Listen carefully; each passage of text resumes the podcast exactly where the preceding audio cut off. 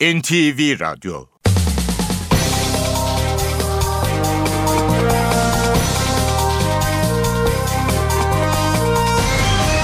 İşe Giderken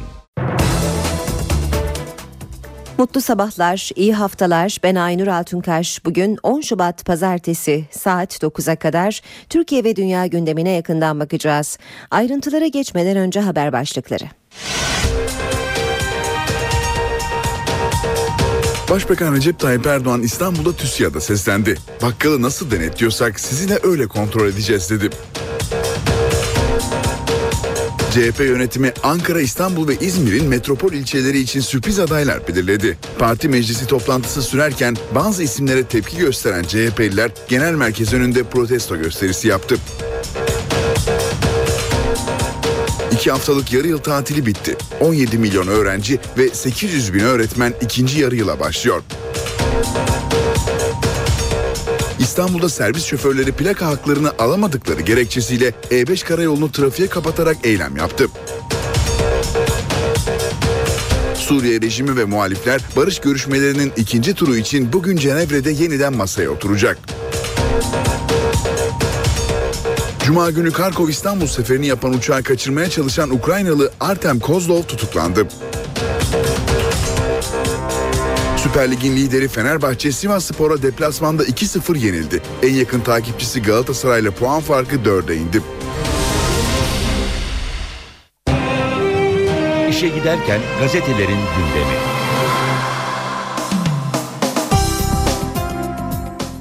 Basın özetlerine Milliyet Gazetesi ile başlayacağız. İstihbarata özel teftiş diyor Milliyet manşette. İstihbarat ve kom başta olmak üzere emniyetin bazı birimlerinde özel teftiş yürüten müfettişler özellikle kimlere yönelik dinleme yapıldığını araştırıyor. Yaklaşık iki hafta önce İçişleri Bakanı Ayla'nın talimatıyla başlayan özel teftişin yöntemi rutin denetim mekanizmalarından farklı. Geniş yetkilerle donatılan müfettişler herhangi bir suç iddiası olup olmadığına bakmak bakmaksızın çeşitli birimlere yönelik çalışmaya başlıyor. Hiyerarşi içindeki her amir inceleniyor, tüm iş ve işlemler detaylı biçimde denetleniyor. Şu anda da istihbarat ve kaçakçılık ve organize suçlarla mücadele başta olmak üzere bir takım merkez ve taşra birimlerinde sayıları 30'u bulan karma müfettiş grupları var. Bu müfettişler özellikle telefon dinlemeleriyle ilgileniyor diyor Milliyet manşet haberinde. Bir diğer başlık ne kadar çabuk arkadaş oldunuz? Başbakan Erdoğan dün İstanbul'da katıldığı metro hattı temel atma töreninde CHP'ye yüklendi. CHP'nin paralel yapıyla birlikte çalıştığını söyleyen Erdoğan, "Ey CHP, bu paralel örgüte savaş açan sen değil miydin? Ne kadar çabuk arkadaş oldunuz?" dedi. 17 Aralık operasyonunda adı geçen iş adamları Mehmet Cengiz'le Celal Kalyoncu da törene katıldı. Sarıgül'e yakın aday gerilimi bir başka başlık. CHP Genel Başkan Kemal Kılıçdaroğlu başkanlığında dün gün boyu mesai yaparak kritik ilçelerin belediye başkan adaylarını belirledi.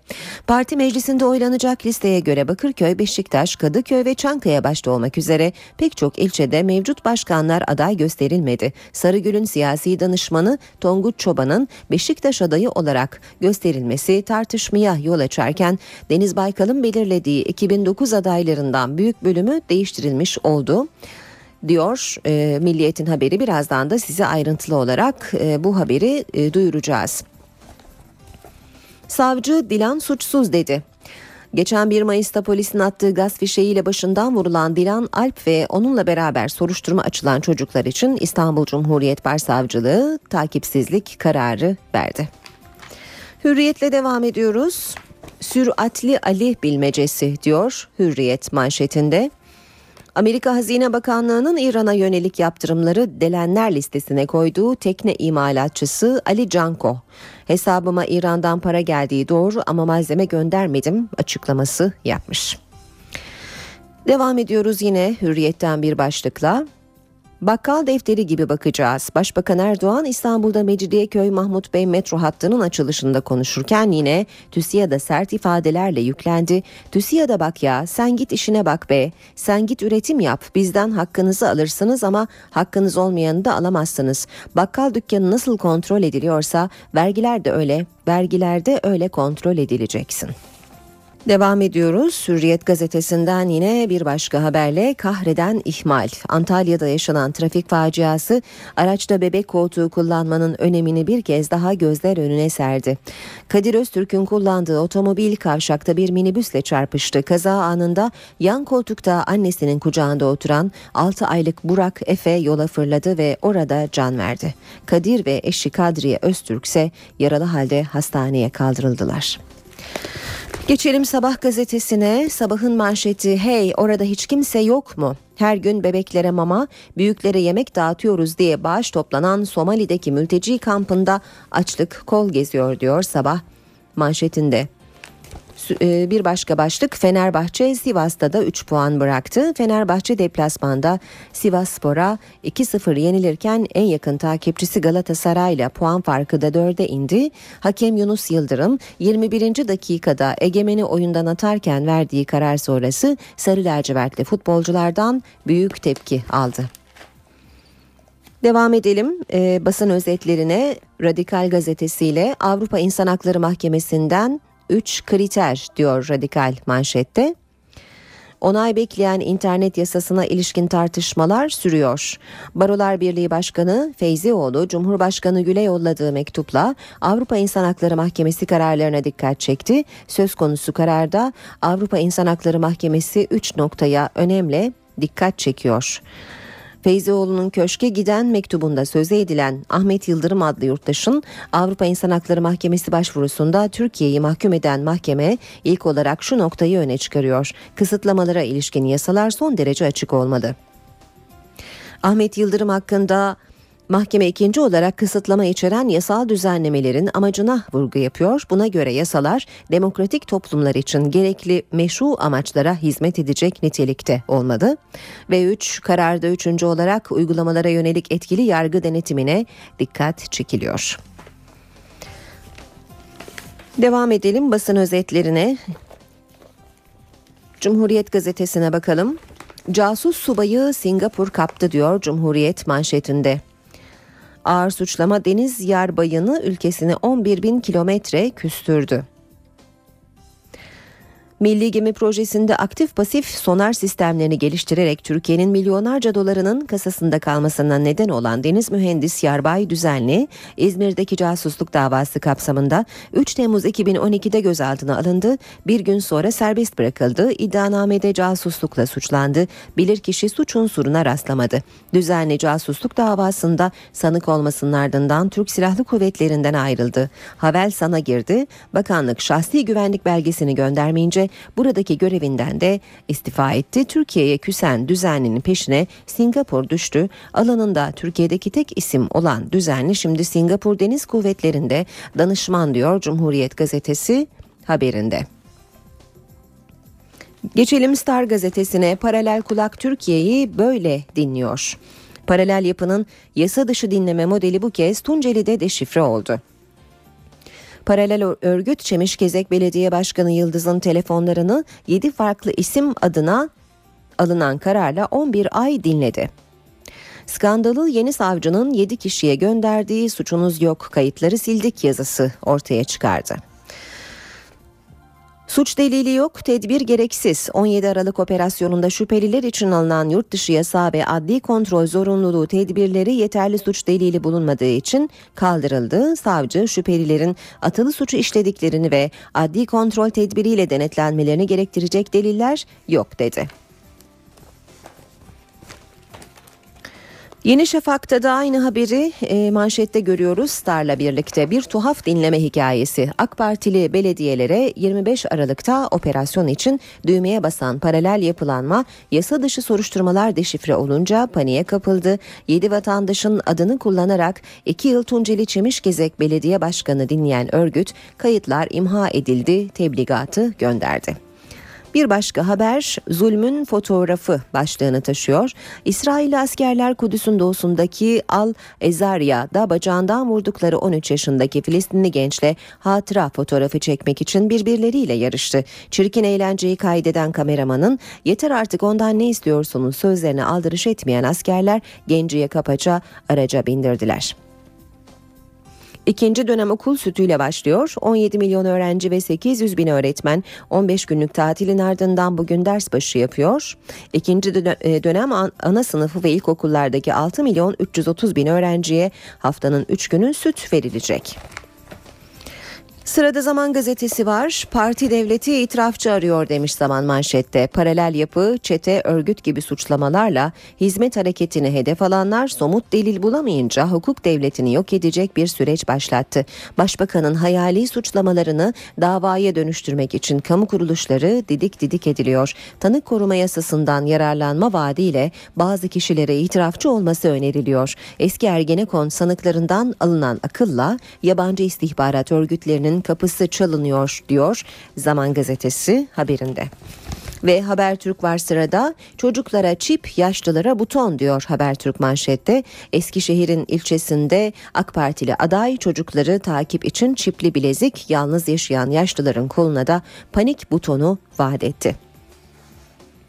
İyi Rusça krizi çözdü. Uçak korsanını Rusça konuşan polis ikna etti. Uçak kaçırma girişimi kriz masasında ilk kez görev alan 5 müzakereci sayesinde sağ salim sonlandırıldı. Ekipteki çok iyi Rusça bilen komiser 4 saat temas kurduğu Ukraynalı korsanı Rusya'da olduğuna ikna etti.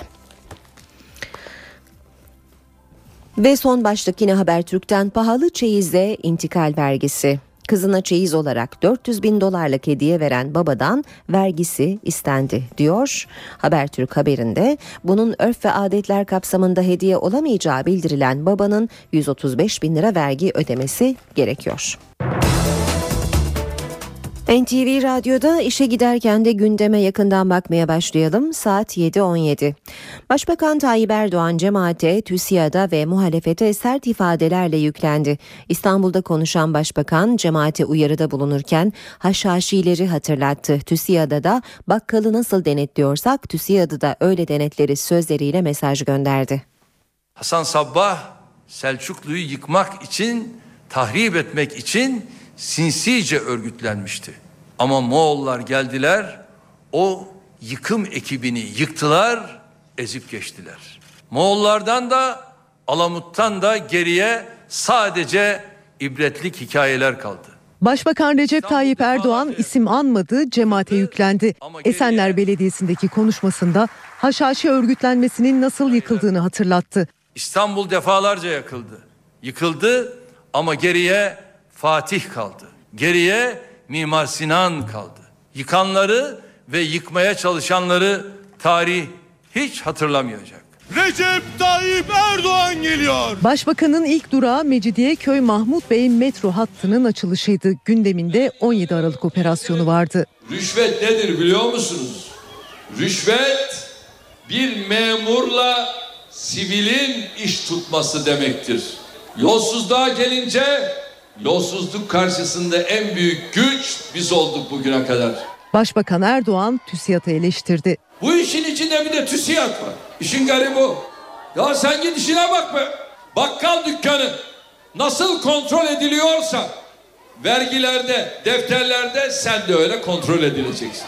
Başbakan paralel yapının CHP ile MHP üzerinde etkili olduğu yönündeki sözlerini bir kez daha tekrarladı. CHP bu örgütün tabanından bu örgütün samimi mensuplarından oy alabileceğini zannediyorsa fena halde yanılıyor.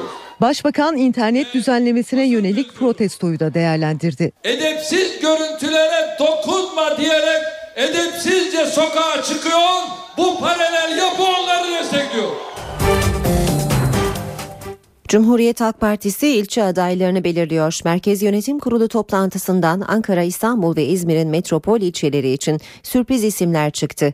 Kesin aday listesi parti meclisi tarafından netleştirilecek.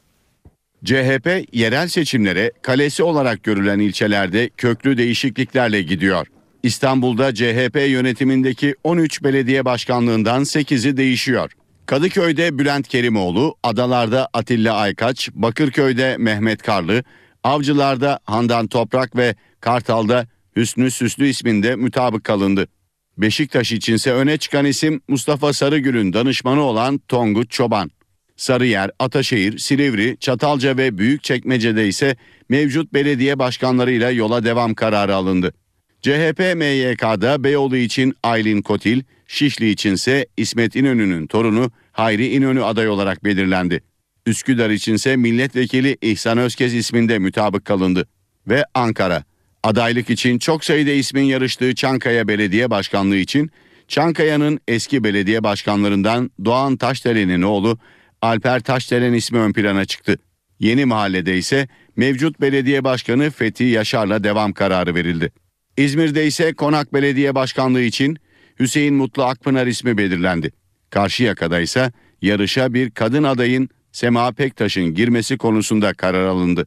Buca'da görevdeyken hayatını kaybeden eski İzmir Büyükşehir Belediye Başkanı Ahmet Priştine'nin oğlu Levent Priştine ismi üzerinde mutabık kalındı. CHP'de adayların belirlendiği parti meclisi toplantısı sürerken bazı isimlere tepki gösteren CHP'liler genel merkez önünde toplandı. Sabah saatlerinde 3 otobüsle İstanbul'dan gelen Sancaktepe CHP örgütü üyeleri ilçe için belirlenen adayı gün boyu protesto etti. Protestocular kimi zaman içeriye girme girişiminde bulundu. Kalabalığa Çankaya Belediye Başkanlığı için Alper Taşdelen isminin belirlenmesiyle yeni bir grup daha eklendi. CHP Genel Başkan Yardımcısı Umut Oran toplantıdan ayrılıp protestocularla bir süre görüştü.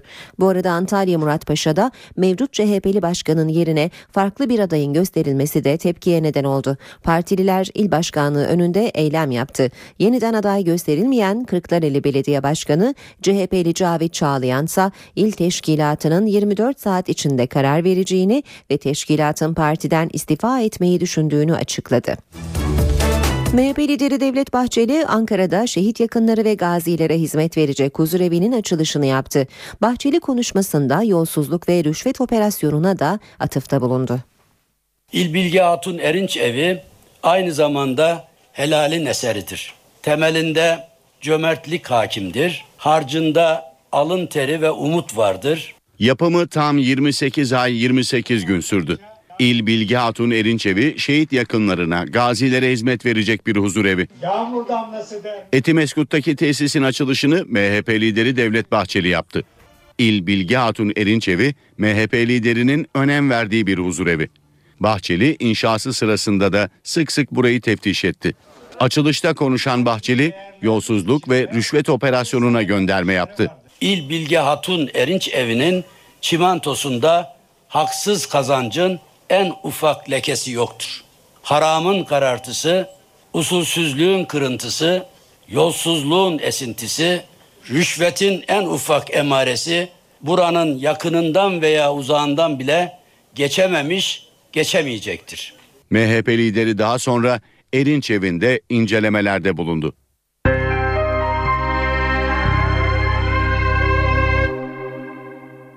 Yarı yıl tatili bitti. Öğrenci ve öğretmenler bugün ders başı yapıyor. İkinci dönemin sınav takvimi yoğun. İki haftalık tatil bitti. 17 milyon öğrenci ve 800 bin öğretmen ikinci yarı yıla başlıyor. 2013-2014 eğitim öğretim yılının 10 Şubat'ta başlayan ikinci yarısı 13 Haziran'da tamamlanacak. İkinci yarı yılda öğrencilerin sınav takvimi yoğun. 8. sınıf öğrencileri SBS yerine getirilen merkezi sınav sistemi kapsamında 5 ana dersle yabancı dil derslerinden 28-29 Nisan'da ortak sınavlara girecek. Lise son sınıf öğrencileri ise üniversiteye giriş sınavının ilk aşaması olan YGS'ye 23 Mart pazar günü girecek. İkinci aşama lisans yerleştirme sınavları ise 14-15 Haziran ve 21-22 Haziran tarihlerinde gerçekleştirilecek. İkinci dönemle birlikte okul sütü programı da başlatılacak. 81 ilde tüm resmi, özel anaokulu, uygulama sınıfı, ana sınıfı ve ilkokulda okuyan yaklaşık 6,5 milyon öğrenciye her hafta pazartesi, çarşamba ve cuma günleri ücretsiz süt dağıtılacak. İkinci yarı yılda Fatih projesi kapsamında 81 ilde yaklaşık 3500 okulda 675 bin öğretmen ve öğrenciye tablet bilgisayar dağıtımı da yapılacak.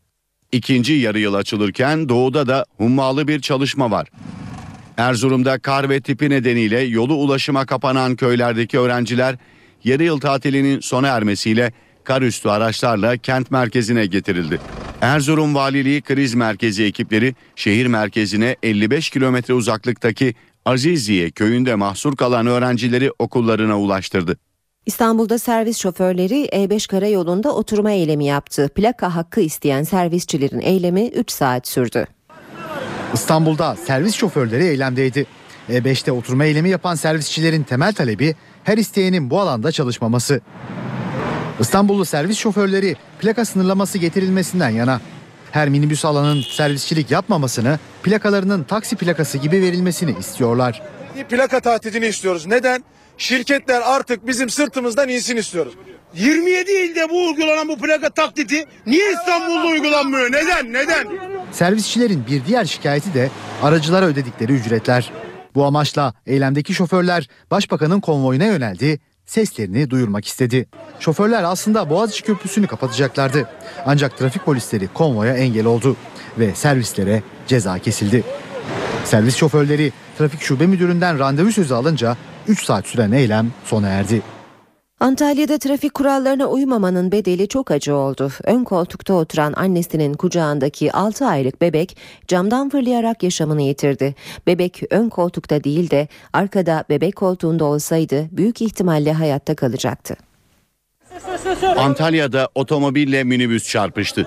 Ön koltukta annesinin kucağındaki bebek öldü. Ağır yaralanan 6 aylık Burak Efe kurtarılamadı. Anne ve baba kazada yaralandı. Burak Efe arkada bebek koltuğunda olsaydı büyük ihtimalle şimdi hayatta olacaktı. 10 yaşından küçük çocukların arka koltukta oturması yasal olarak da zorunlu. İstatistiklere göre hayat kurtaran bu ayrıntıya Türkiye'de sadece %10'luk bir kesim uyuyor. Hatay'ın Reyhanlı ilçesinde bir tır kontrolden çıkarak yol kenarındaki iki çocuğa çarptı. Kazada çocuklardan biri hayatını kaybetti, diğeri yaralandı. Cilve gözü sınır kapısı istikametine giden tır önce karşı yönden gelen otomobille çarpıştı. Ardından da yol kenarında oyun oynayan iki çocuğa çarptı. 6 yaşındaki Nazir Çulha hayatını kaybetti. 5 yaşındaki Derviş Şanverdi hastaneye kaldırıldı. İki sürücü de gözaltına alındı.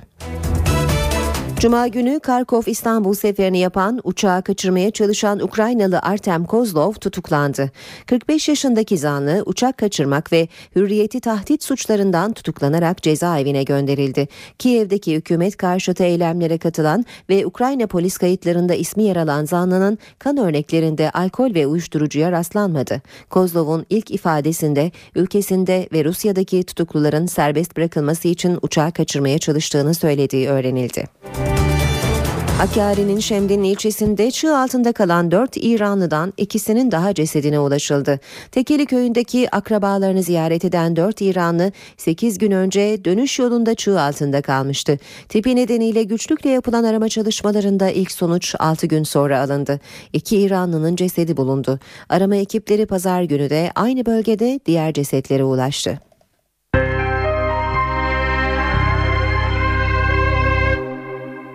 Van Saray'da devrilen araçta şehit olan 3 asker memleketlerinde toprağa verildi. Şehitlerin cenazelerinde hüzün ve gözyaşı vardı. Piyade Er Hüseyin Alici'nin naaşı memleketi Konya'nın Gökpınar beldesine götürüldü. 3 ay önce askere giden şehidin eşi 3 aylık hamileydi. Acılı babayı teskin etmek kolay olmadı. Er Özkan Demir için memleketi Adana'nın Yunusoğlu beldesinde tören düzenlendi. Ayakta duramayan anne Türkçe ve Kürtçe ağıtlar yaktı. Anneyi bir an bile yanından ayrılmayan kadın assubay teselli etti. Şehit 3 askerden Ali Ekber Aslan'ın naaşı akşam saatlerinde baba ocağı Iğdır'a ulaştı. Aslan silah arkadaşlarının omzunda Hacı Nizamettin Camii'ne taşındı.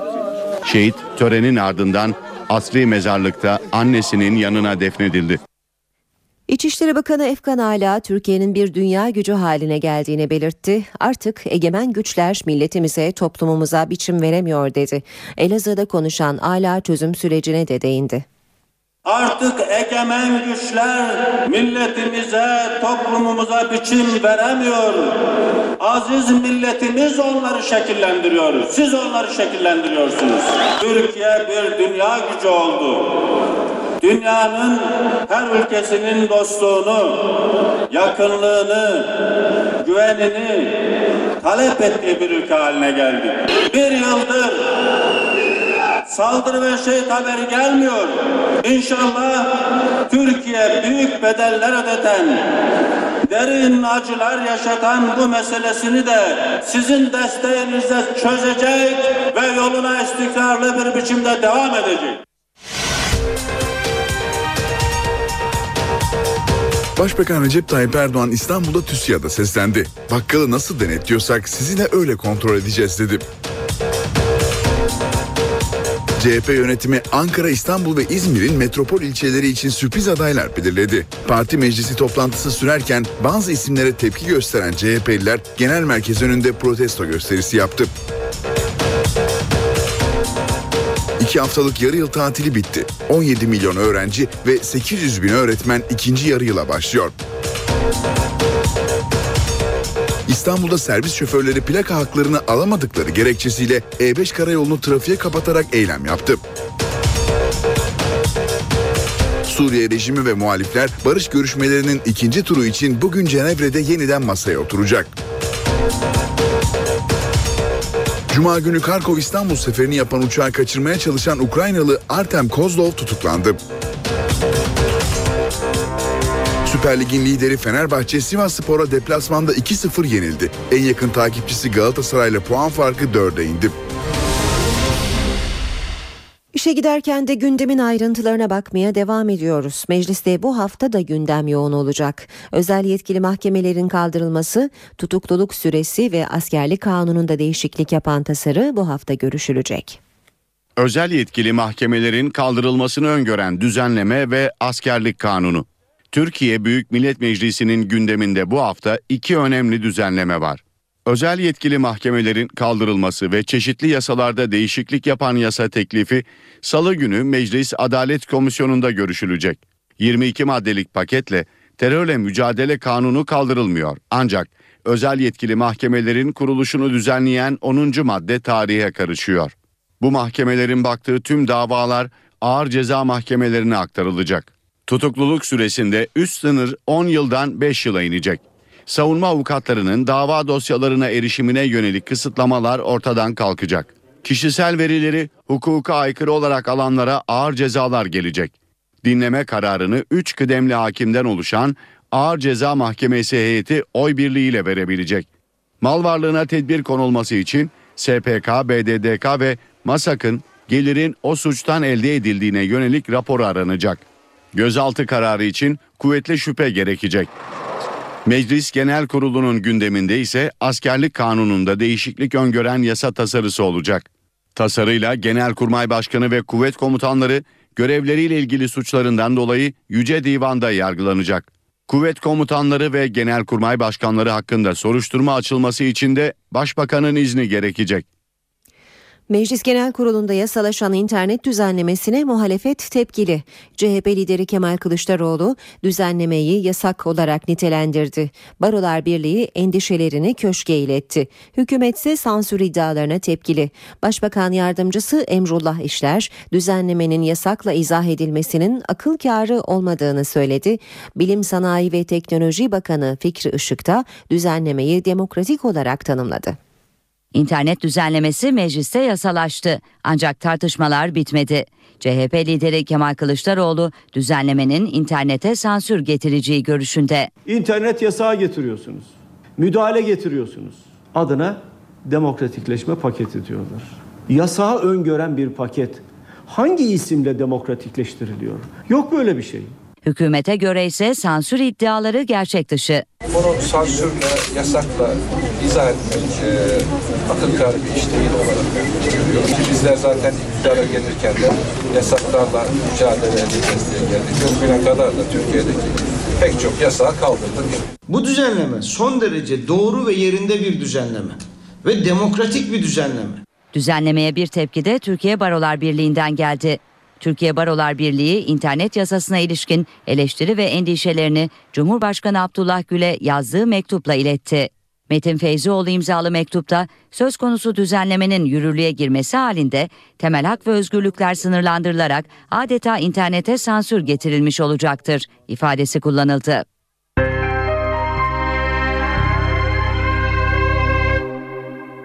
Suudi Arabistan'ın Medine kentindeki otelde çıkan yangında 13 kişi hayatını kaybetti.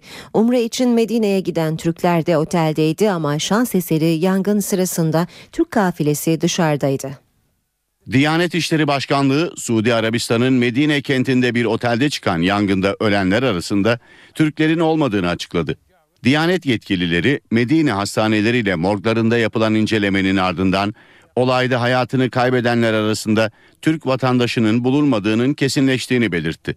Yangının çıktığı otelde iki Türk kafilesinin kaldığını belirten Diyanet İşleri Başkanlığı, olay esnasında Medine'de çeşitli mekanları ziyaret eden Türklerin yangına yakalanmadıklarını kaydetti. Yangında gazdan zehirlenen bir Türk vatandaşının Medine'de tedavisinin devam ettiği ve hayati tehlikesinin bulunmadığı kaydedildi. Olayla ilgili soruşturma başlatan Suudi yetkililere göre yangın elektrik kontağından çıktı. Saatler sonra söndürülebilen yangının çıktığı otelde farklı ülkelerden 700 kişi kalıyordu. Yangında hayatını kaybedenlerin çoğunun Mısırlı olduğu açıklanmıştı. Suriye rejimi ve muhalifler barış görüşmelerinin ikinci turu için bugün Cenevre'de yeniden masaya oturacak. Suriye rejimi ve muhalefet uluslararası toplumun öncülüğünde Suriye'deki krizi sona erdirmek üzere bir kez daha toplanıyor. Suriye rejimini Dışişleri Bakanı Velid Muallim Başkanlığında bir heyet temsil ederken Ahmet Carban'ın liderliğini yaptığı Suriye Ulusal Koalisyonu da muhalifler adına masaya oturacak. Muhalifler geçiş hükümeti kurulması ve Esad'ın hiçbir şekilde yönetimde kalmaması konusunda ısrarcı davranıyor davranıyor. Şam yönetimi ise Esad'ın konumunun tartışılamayacağını savunuyor. İlk tur görüşmeler herhangi bir somut sonuca ulaşamadan bitmişti. Dışişleri Bakanı Ahmet Davutoğlu Adana'da Türkmenlere yardım malzemesi taşıyan tırları durduranlar dolaylı olarak Irak Şam İslam Devleti örgütüne yardım ettiler dedi. Açıklamayı A Haber'de yapan Davutoğlu Kıbrıs'ta müzakere süreci ve Türkiye-İsrail ilişkilerine de değindi. Niye Türkmenlere yardıma giden tırların durdurulmasından sonra yani hı. Türkiye'de IŞİD Türkmenlere karşı alanda ciddi bir şekilde Türkmenlere zulmünü artırdı ve Türkmenler belli mevzilerden çekilmek zorunda kaldı. Şimdi burada kim IŞİD'e yardımcı oluyor? Dışişleri Bakanı Ahmet Davutoğlu Adana'da Türkmenlere yardım götüren tırların aranmasına tepki gösterdi. Davutoğlu tırları durduranların dolaylı yollardan Irak Şam İslam Devleti'ne yardım ettiğini söyledi. O yardımları engellemek suretiyle dolaylı olarak işi de yardım etmiş olanlar bizi El-Kaide ile irtibatlı göstermek isterse e, bu soruyu sorması lazım kamuoyumuzun. Peki kim Türkmenler bu şekilde sahipsiz kalmasından şimdi kim sorumlu olur? Davutoğlu'nun gündeminde Türkiye-İsrail ilişkileri de vardı. Davutoğlu Mavi Marmara olayından sonra Türkiye-İsrail ilişkilerinde en iyi dönemin yaşandığını söyledi. Mavi Marmara'dan sonra ilişkilerin normalleşmeye en yakın olduğu dönemi yaşıyoruz. Ve Kıbrıs müzakereleri Dışişleri Bakanı müzakerelerden umutlu. Türk tarafının şu ana kadar benimsediği temel ilkeleri gözeten iki kurucu devlete dayalı. Bu anlamda iki kesimliliği bu metin tarafların bulabileceği en optimum ortak nokta olarak çok tatmin edici bir noktaya geldi.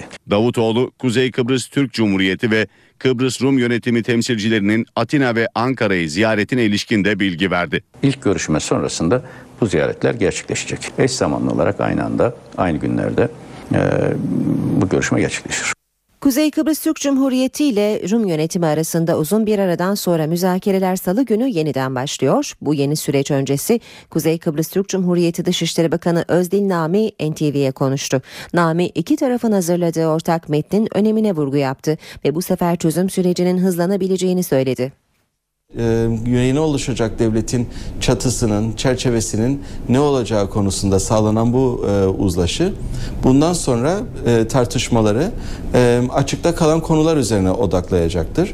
Ki bu da daha hızlı yol almasına e, neden olacaktır. Kuzey Kıbrıs Türk Cumhuriyeti Dışişleri Bakanı Özdil Nami, Kıbrıs'ta iki taraf arasında uzlaşılarak varılan ortak metnin önemini bu sözlerle değerlendirdi.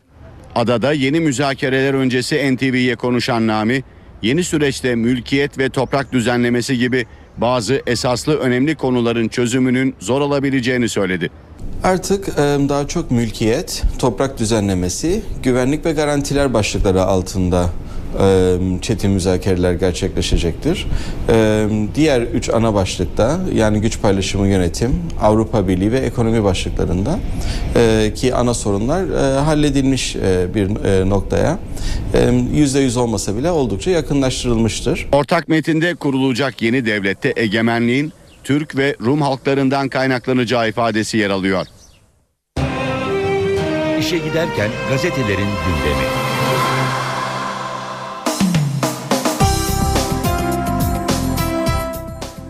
Bu bölümde gazetelerden spor haberleri okuyacağız. Fanatik'le başlayalım. Süper Lig'de paralel yapı diyor Fanatik. Fenerbahçe henüz 3 hafta önce en yakın rakibi Galatasaray'ın tam 10 puan önündeydi.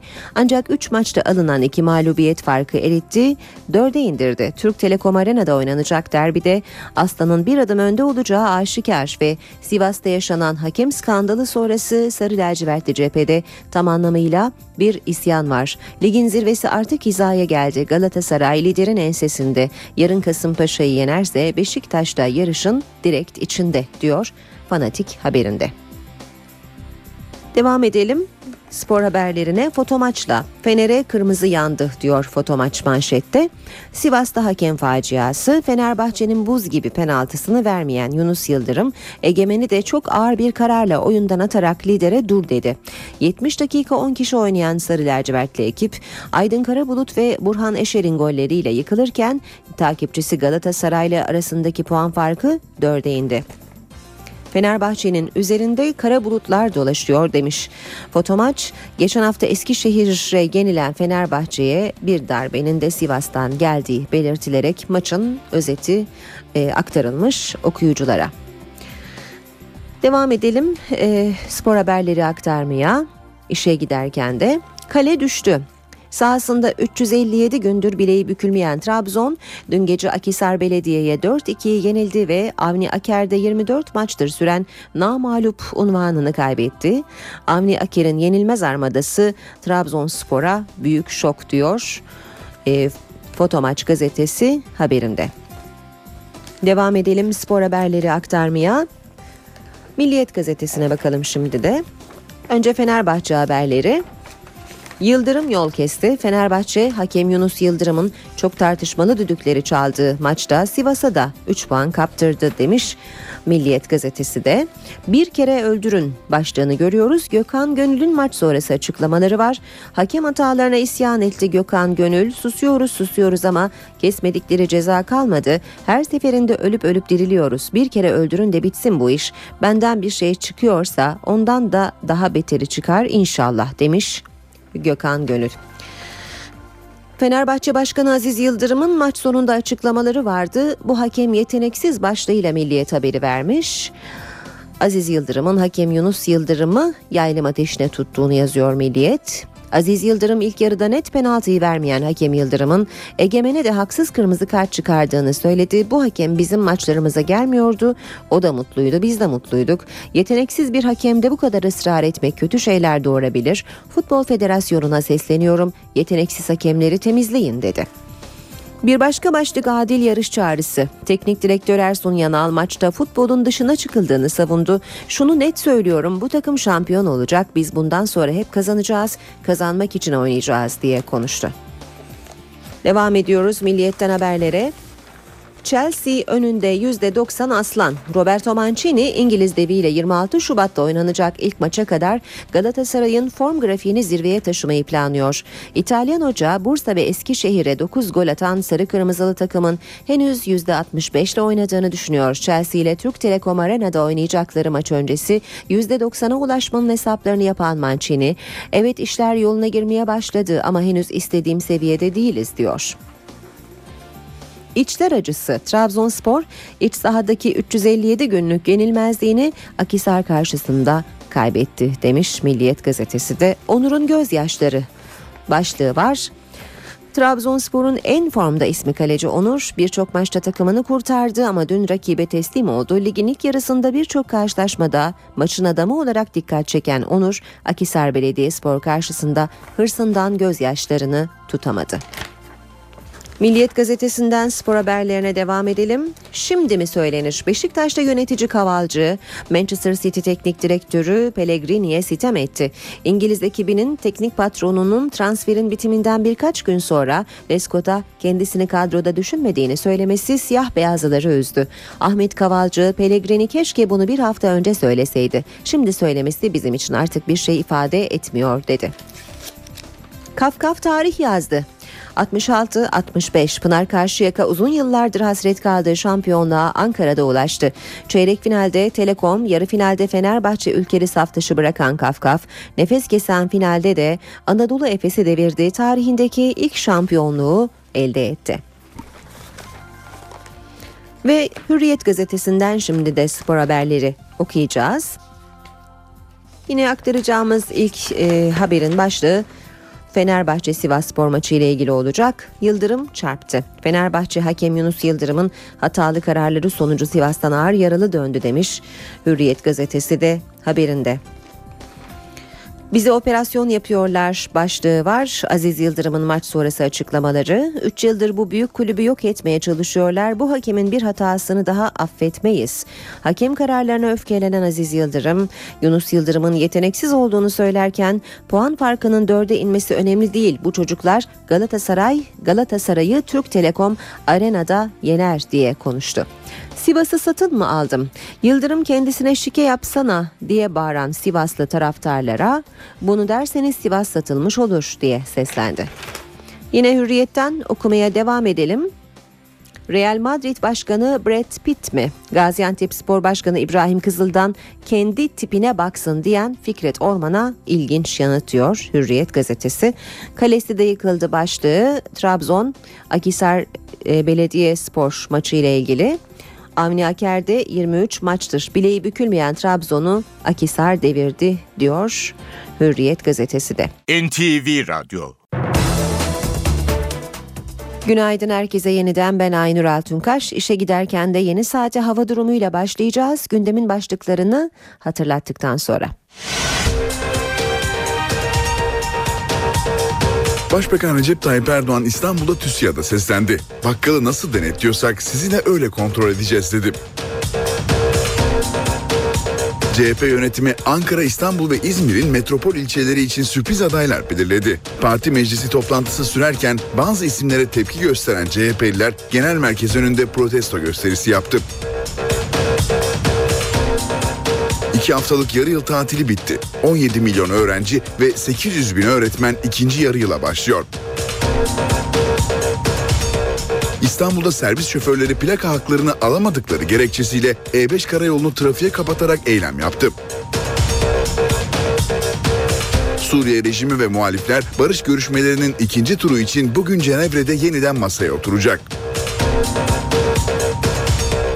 Cuma günü Karkov İstanbul seferini yapan uçağı kaçırmaya çalışan Ukraynalı Artem Kozlov tutuklandı. Süper Lig'in lideri Fenerbahçe Sivas Spor'a deplasmanda 2-0 yenildi. En yakın takipçisi Galatasaray'la puan farkı 4'e indi. Evet hava durumu var sırada. Gökhan Abur hoş geldiniz. Merhaba hoş bulduk günaydın. Ee, İstanbul'da yağmur var derken saatlerde ama sadece Avrupa yakasını çok etkiledi. Doğuda kimi yerlerde hala sıcaklıklar düşük ama Doğu Karadeniz'de mesela Trabzon'da e, sizin ölçümlerinize göre hava şu anda bile ılık.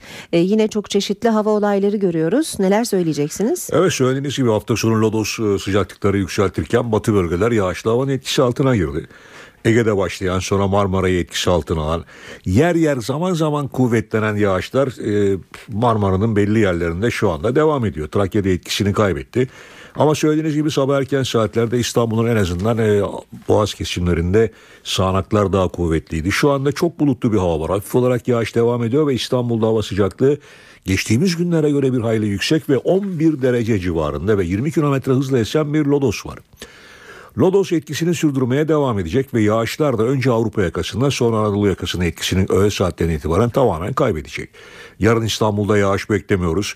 Çarşamba günü de akşama doğru bulutlanma artacak ama perşembe günü rüzgarın kuzeye dönmesiyle batıda sıcaklıklar azalırken İstanbul'da da yeniden yağış başlayacak.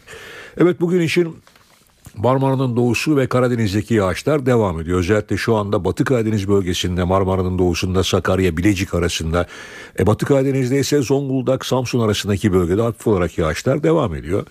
Doğu Karadeniz şu anda çok sıcak. Doğu Karadeniz bölgesinde Trabzon'da hava sıcaklığı 30 kilometrelik Lodos'la birlikte 16 derece civarında şu an itibariyle. ilerleyen saatlerde bulutlanma artacak ve Batı Karadeniz'i etkisi altına alan bu sistem bu gece ve yarın Doğu Karadeniz bölgemizi etkisi altına alacak. Batıda yağış tamamen kesilecek. Doğuda ise iç kesimlerde özellikle Kars, Erzurum, Ağrı, Van arasındaki bölgelerde e, soğuk hava etkisini sürdürüyor. Gece saatlerinde doğuda özellikle doğunun yüksek kesimlerinde yine Erzurum Kars arasındaki yağışlar kar şeklinde olacak. Ama kıyıda Trabzon, Rize, Artvin arasındaki kıyı kesimlerdeki yağışların gece saatlerinde sağanaklar şeklinde olmasını bekliyoruz ki yarın da bölgede yağış devam ederken özellikle Karadeniz'in ve Güney Doğu Anadolu'nun kuzey kesimlerindeki yağışlar yer yer kar olarak etkisini sürdürecek. Evet batı bölgelerde son derece değişken bir hava koşulları var. Rüzgarın e, kuzey ve güney arasında yer değiştirmesi sıcaklıkları da etkiliyor. Çarşambadan sonra önce Güney Ege'de başlamasını beklediğimiz sıcaklık azalışı ve yağış Perşembe günü batı bölgeleri etkisi altına alıp sıcaklıklar yine 4-5 derece birden azalacak ama bu azalış da çok uzun değil. Pazardan itibaren yine batıda sıcaklıkların yeniden Lodos'la yükselmesini bekliyoruz. Son derece değişken hava koşullarını göreceğimiz bir haftaya başladık diyebilirim. Gökhan Abur teşekkürler. İşe giderken gazetelerin gündemi.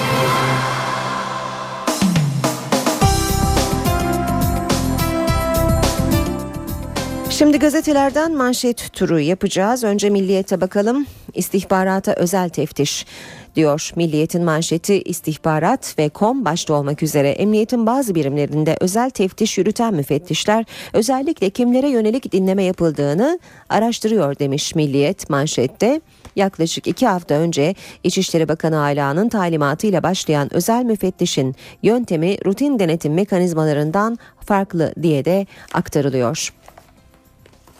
Hürriyet gazetesinde manşet süratli Ali bilmecesi. Amerika Hazine Bakanlığı'nın İran'a yönelik yaptırımları delenler listesine koyduğu tekne imalatçısı Ali Canko konuştu. Hesabıma İran'dan para geldiği doğru ama malzeme göndermedim. Sabah gazetesinin manşeti ise hey orada hiç kimse yok mu? Her gün bebeklere mama, büyüklere yemek dağıtıyoruz diye bağış toplanan Somali'deki mülteci kampında açlık kol geziyor demiş sabah haberinde. Radikalle devam edelim. Avrupa İnsan Hakları Mahkemesi'nden 3 kriter diyor Radikal'in manşeti. Onay bekleyen internet yasasına ilişkin tartışmalar sürüyor. Barolar Birliği Başkanı Feyzioğlu, Cumhurbaşkanı Gül'e yolladığı mektupta Avrupa İnsan Hakları Mahkemesi kararlarına dikkat çekti. Söz konusu kararda mahkemenin 3 noktaya önemli dikkat çektiği ifade ediliyor. Yasalar net olmalı, amaç meşru olmalı, yargı aktif olmalı. Haberin başlıkları. Cumhuriyet gazetesinde manşet casus subayı Singapur kaptı. Ağır suçlama deniz yarbayını ülkesine 11 bin kilometre küstürdü. Milli Gemi projesinde aktif pasif sonar sistemlerini geliştirerek Türkiye'nin milyonlarca dolarının kasasında kalmasına neden olan Deniz Mühendis Yarbay düzenli İzmir'deki casusluk davası kapsamında 3 Temmuz 2012'de gözaltına alındı. Bir gün sonra serbest bırakıldı. İddianamede casuslukla suçlandı. Bilirkişi suç unsuruna rastlamadı açıklamadı. Haberin devamında Deniz Mühendis Yarbay Düzenli'nin Singapur'da çalışmaya başladığını, deniz kuvvetlerinde danışman olduğunu e, okuyoruz. Sırada Habertürk var. Habertürk'ün manşeti çocuklara çip, yaşlılara buton. Eskişehir'in ilçesinde AK Partili aday çocukları takip için çipli bilezik, yalnız yaşayan yaşlıların koluna da panik butonu vaat etti. Zaman gazetesinde manşet parti devleti itirafçı arıyor. Paralel yapı, çete, örgüt gibi suçlamalarla hizmet hareketini hedef alanlar somut delil bulamayınca hukuk devletini yok edecek bir süreç başlattı. Başbakanın hayali suçlamalarını davaya dönüştürmek için kamu kuruluşları didik didik ediliyor. Tanık koruma yasasından yararlanma vaadiyle bazı kişilere itirafçı olması öneriliyor. Eski Ergenekon sanıklarından alınan akılla yabancı istihbarat örgütlerinin kapısı çalınıyor. Bugün Star ve Yeni Şafak gazeteleri aynı haberi manşetine taşımış. Yeni Şafak'tan aktaralım. Bir tuhaf dinleme hikayesi. AK Partili belediyelere 25 Aralık'ta operasyon için düğmeye basan paralel yapılanma yasa dışı soruşturmalar deşifre olunca paniğe kapıldı. 7 vatandaşın adını kullanarak 2 yıl Tunceli Çemişgezek Belediye Başkanı dinleyen örgüt kayıtlar imha edildi, tebligatı gönderdi. NTV Radyo Saat 8.16 NTV Radyo'da işe giderken de birlikteyiz. Şimdi başkente gidiyoruz. Karşımızda NTV muhabiri Deniz Kilislioğlu var. Günaydın Deniz. Günaydın Aynur. Ee, yeni haftaya başkent nasıl başlıyor? Aslında e, ilk maddeyle başlayalım. Bakanlar Kurulu var. E, Başbakan Erdoğan e, Almanya ve Rusya temaslarının ardından ilk e, Bakanlar Kurulu'nu topluyor. E, tabii Erdoğan'ın e, temasları ile ilgili kurula bilgi vermesi bekleniyor. Hem Almanya Başbakanı Merkel hem de e, Rusya Devlet Başkanı Vladimir Putin'le yaptığı görüşmelere ilişkin bilgi vermesi bekleniyor. Kurulun gündeminde Suriye'deki gelişmeler ki biliyorsunuz bugün Cenevre 2 toplantısının ikinci turu başlayacak. 17 Aralık operasyonu sonrası yaşananlarda gündemde olacak. Bakanlar Kurulu'nda olmayacak iki isim Dışişleri Bakanı Ahmet Davutoğlu ve Avrupa Birliği Bakanı Mevlüt Çavuşoğlu ikisi de Brüksel'de e, Türkiye Avrupa Birliği siyasi diyalog toplantısı var. Avrupa Birliği Dışişleri ve Güvenlik Politikası Yüksek Temsilcisi Catherine Ashton ve genişlemeden sorumlu üye Stefan Füle ile birlikte bir toplantı yapacaklar. Türkiye Avrupa Birliği ilişkileri birinci gündem maddesi olacak. E, katılım müzakerelerindeki son durum değerlendirilecek. Türkiye 23 ve 24. fasılları yani adalet özgürlük olan o fasılları açmak için bir süredir çabalıyor. E, Kıbrıs'ta da yeniden bir barış çabası, bir müzakere e, ışığı doğdu. Dolayısıyla bu çerçevede Avrupa Birliği ilişkileri ve katılım müzakereleri ele alınacak ama diğer taraftan Suriye'deki durum başta olmak üzere ortak ilgi alanına giren dış politika konuları da e, görüşülecek. Bugün tabii iki haftalık tatil bitti. 17 milyon öğrenci ve 800 bin öğretmen bugün ikinci yarı yıla başlıyor. İkinci dönemle birlikte okul sütü programı da başlatılacak. Sabah saatlerinde Milli Eğitim Bakanı Nabi Avcı, Sağlık Bakanı Mehmet Müezzinoğlu, Gıda Tarım ve Hayvancılık Bakanı Mehdi Eker Ankara'da hem okul açılışını yapacaklar hem de okul sütü dağıtım törenine katılacaklar. Ve ekonomiden bir notla bitirelim. Türkiye İstatistik Kurumu 2013 Aralık ayına ilişkin sanayi üretim endeksi verilerini açıklayacak Aynur. Deniz teşekkürler. Kolay gelsin. İyi haftalar.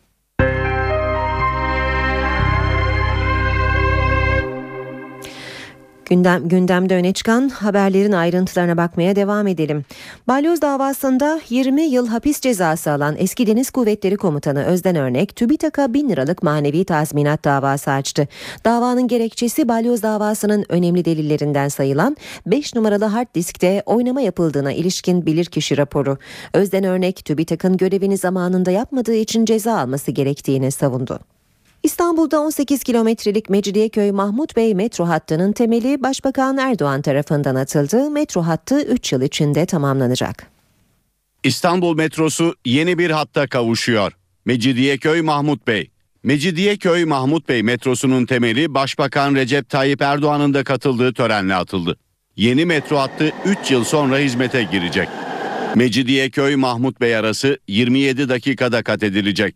Yeni hat Şişli, Kağıthane, Eyüp, Gazi Osman Paşa, Esenler ve Bağcılar ilçelerinden geçecek.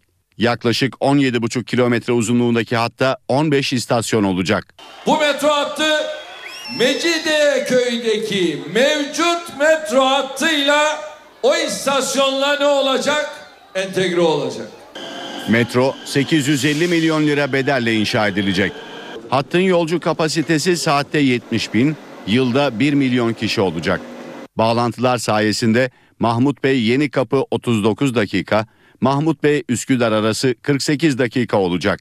İstanbul ulaşımını rahatlatmak için alınan Erguvan renkli yeni otobüsler de hizmete girdi. Açılışa katılan başbakan yeni otobüste test sürüşü yaptı. CHP İstanbul Büyükşehir Belediye Başkan adayı Mustafa Sarıgül, 2B arazilerindeki imar sorununu 30 Mart'tan sonra çözeceklerini söyledi. Ataşehir'de dün partilere hitap eden Mustafa Sarıgül, 2B arazilerinde kim oturuyorsa sembolik bir rakamla usulen bu araziler satılacak dedi. Sarıgül, İstanbul Büyükşehir Belediye Başkanı Kadir Topbaş'ın 625 kilometre metro yapma vaadini de eleştirdi. Adama sorarlar sen 20 yılda 66 kilometre metro yaptın, gelecek 5 yılda 625 kilometre metro metroyu nasıl yapacaksın diye konuştu. İstanbul Sultan Gazi'de geçen hafta durak kavgası yapan taraflar arasında bir kavga çıktı. Habibler'de geçen hafta olan kavganın taraflarından Erzurumlular Derneği dün bir basın açıklaması yapmak istedi. Bu sırada gelen diğer grupla başlayan sözlü tartışma kavgaya dönüştü. Bir grup dükkanların camlarını taş ve sopalarla kırmaya başladı. Polis biber gazı sıkarak kavgayı dağıttı. İzmir'de kar maskesi takıp pompalı tüfek ve tabanca ile sokağa çıkan bir kişi çevrede korku yarattı. Bornova'da psikolojik sorunlarının olduğu iddia edilen KG, kar maskesi takıp pompalı tüfek ve tabanca ile sokağa çıktı. Tüfekle havaya 3 el ateş eden KG, hareket edeni vururum diyerek bağırdı. Kısa sürede olay yerine gelen polisin gözaltına aldığı saldırgan, bir süredir işsiz olduğu için psikolojisinin bozulduğunu, kimseye zarar verme niyetinin olmadığını söyledi. Mahkemeye çıkarıldıktan sonra tutuksuz yargılanmak üzere serbest bırakıldı. İstanbul'da Aksaray'da yapılan operasyonda 700 kilo bozuk et ele geçirildi. Polis ekipleri Aksaray'da bazı kasaplarda bozuk et satıldığı ihbarı üzerine harekete geçti. İki kişinin mezbahadaki depoya kaldırılan etleri çaldığı belirlendi. Bir eve yapılan baskında ele geçirilen 700 kilo bozuk et yıkıla, yakılarak imha edildi. Olayla ilgili iki kişi gözaltında soruşturma sürüyor. Enerji ve Tabi Kaynaklar Bakanı Taner Yıldız, Azerbaycan'dan Türkiye'ye gönderilen doğalgazdaki düşüşle ilgili konuştu. Bakan Yıldız, inşallah gün içinde telafi edilecek, vatandaşımıza yansıtmadan aşmamız gerekiyor dedi. Azeri gazının da dün bir düşüş e, gösterdiği gözlemlendi. İnşallah e, bugün telafi edilecek ve vatandaşımıza, sanayicimize sirayet ettirmeden de e, bu noktayı da aşmamız gerekiyor. İnşallah bugün akşam itibariyle normal değerlerine dönmesini bekliyoruz Azeri gazın. Uzun süreli olması halinde sıkıntı olur. İnşallah bu uzun süreli olmayacak. Eksi 28 dereceleri görüyoruz. O yüzden daha da dikkatli olmamız lazım. Olumsuz hava koşullarından az etkilenebiliyor olmamız lazım. 17 milyon öğrenci ve 800 bin öğretmen için yarı yıl tatili bitti. Eğitim öğretim yılının ikinci dönemi bugün başlıyor. Bu dönem 8. sınıf öğrencileri Türkçe, matematik, fen ve teknoloji, din kültürü ve ahlak bilgisi, inkılap tarihi ve Atatürkçülük, yabancı dil derslerinden 28-29 Nisan'da sınava girecek. Mazeret sınavı da 10-11 Mayıs'ta yapılacak. Sınav sonuçlarının Haziran ayında açıklanması planlanıyor. İkinci dönemin başlamasıyla birlikte 3 yıldır yürütülen okul sütü programı da başlayacak. Ülke genelinde resmi, özel anaokulu, uygulama sınıfı, ana sınıfı ve ilk ilkokul öğrencilerine her hafta pazartesi, çarşamba ve cuma günleri pastörize süt dağıtılacak. Türkiye'deki milyoner sayısı arttı. 2013 yılında Milyonerler Kulübü'ne 15 bin kişi daha katıldı. Bankacılık Düzenleme ve Denetleme Kurumu verilerine göre banka hesaplarında 1 milyon lira ve üzerinde para bulunan kişi sayısı 2013 yılında 66.846 kişiye yükseldi. 2013 yılı sonu itibarıyla bankalardaki toplam mevduat 945,8 milyar liraya ulaşırken bu tutarın yaklaşık %62'sine karşılık gelen 584 milyar liralık kısmı kısmı Türk lirası cinsinden mevduattan oluştu.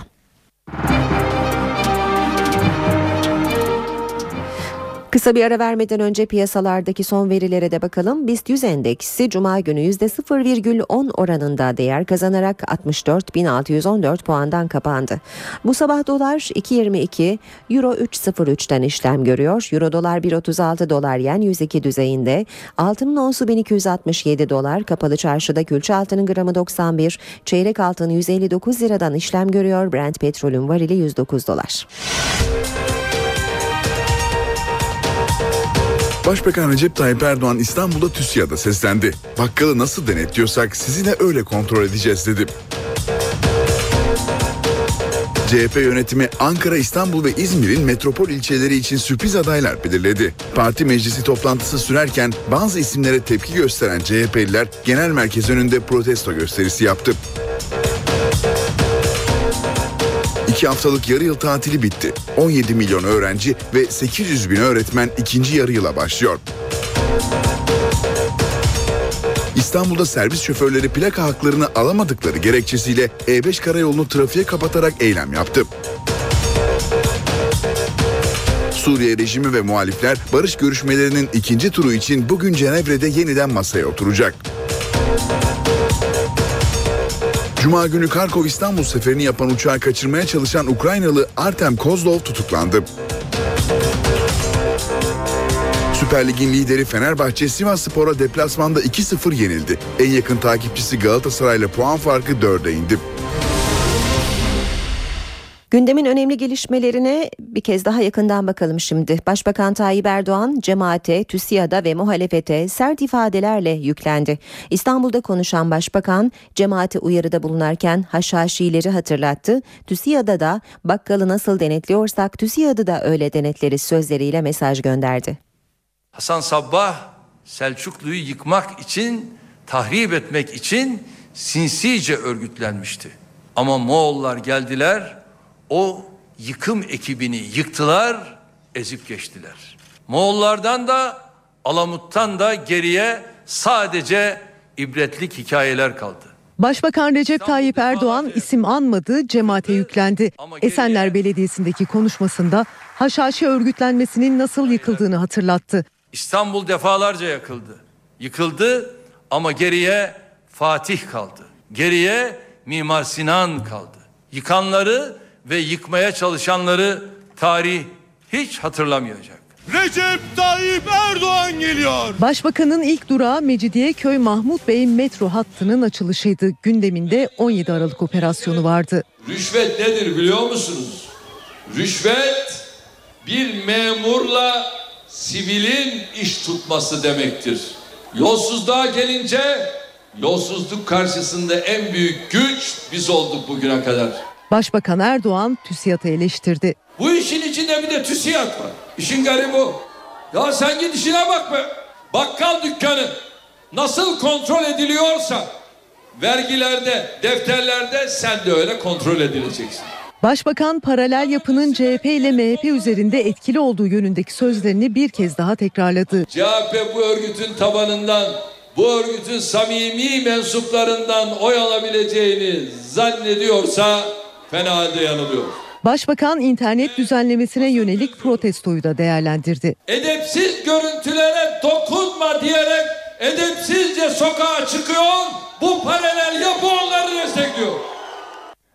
Cumhuriyet Halk Partisi ilçe adaylarını belirliyor. Merkez Yönetim Kurulu toplantısından Ankara, İstanbul ve İzmir'in metropol ilçeleri için sürpriz isimler çıktı. Kesin aday listesi parti meclisi tarafından netleştirilecek. CHP yerel seçimlere kalesi olarak görülen ilçelerde köklü değişikliklerle gidiyor. İstanbul'da CHP yönetimindeki 13 belediye başkanlığından 8'i değişiyor. Kadıköy'de Bülent Kerimoğlu, Adalar'da Atilla Aykaç, Bakırköy'de Mehmet Karlı, Avcılar'da Handan Toprak ve Kartal'da Hüsnü Süslü isminde mutabık kalındı. Beşiktaş içinse öne çıkan isim Mustafa Sarıgül'ün danışmanı olan Tongut Çoban. Sarıyer, Ataşehir, Silivri, Çatalca ve Büyükçekmece'de ise mevcut belediye başkanlarıyla yola devam kararı alındı. CHP MYK'da Beyoğlu için Aylin Kotil, Şişli içinse İsmet İnönü'nün torunu Hayri İnönü aday olarak belirlendi. Üsküdar içinse milletvekili İhsan Özkez isminde mutabık kalındı. Ve Ankara, adaylık için çok sayıda ismin yarıştığı Çankaya Belediye Başkanlığı için Çankaya'nın eski belediye başkanlarından Doğan Taşdelen'in oğlu Alper Taşdelen ismi ön plana çıktı. Yeni mahallede ise mevcut belediye başkanı Fethi Yaşar'la devam kararı verildi. İzmir'de ise Konak Belediye Başkanlığı için Hüseyin Mutlu Akpınar ismi belirlendi. Karşıyaka'da ise yarışa bir kadın adayın Sema Pektaş'ın girmesi konusunda karar alındı. Buca'da görevdeyken hayatını kaybeden eski İzmir Büyükşehir Belediye Başkanı Ahmet Priştine'nin oğlu Levent Priştine ismi üzerinde mutabık kalındı. MHP lideri Devlet Bahçeli Ankara'da şehit yakınları ve gazilere hizmet verecek huzur evinin açılışını yaptı. Bahçeli konuşmasında yolsuzluk ve rüşvet operasyonuna atıfta bulundu. İl Bilge Hatun Erinç Evi aynı zamanda helalin eseridir. Temelinde cömertlik hakimdir. Harcında alın teri ve umut vardır. Yapımı tam 28 ay 28 gün sürdü. İl Bilge Hatun Erinçevi şehit yakınlarına, gazilere hizmet verecek bir huzur evi. Yağmur damlası da. Etimeskut'taki tesisin açılışını MHP lideri Devlet Bahçeli yaptı. İl Bilge Hatun Erinçevi, MHP liderinin önem verdiği bir huzur evi. Bahçeli inşası sırasında da sık sık burayı teftiş etti. Açılışta konuşan Bahçeli, yolsuzluk ve rüşvet operasyonuna gönderme yaptı. İl Bilge Hatun Erinç Evi'nin çimentosunda haksız kazancın en ufak lekesi yoktur. Haramın karartısı, usulsüzlüğün kırıntısı, yolsuzluğun esintisi, rüşvetin en ufak emaresi buranın yakınından veya uzağından bile geçememiş, geçemeyecektir. MHP lideri daha sonra Erinç evinde incelemelerde bulundu.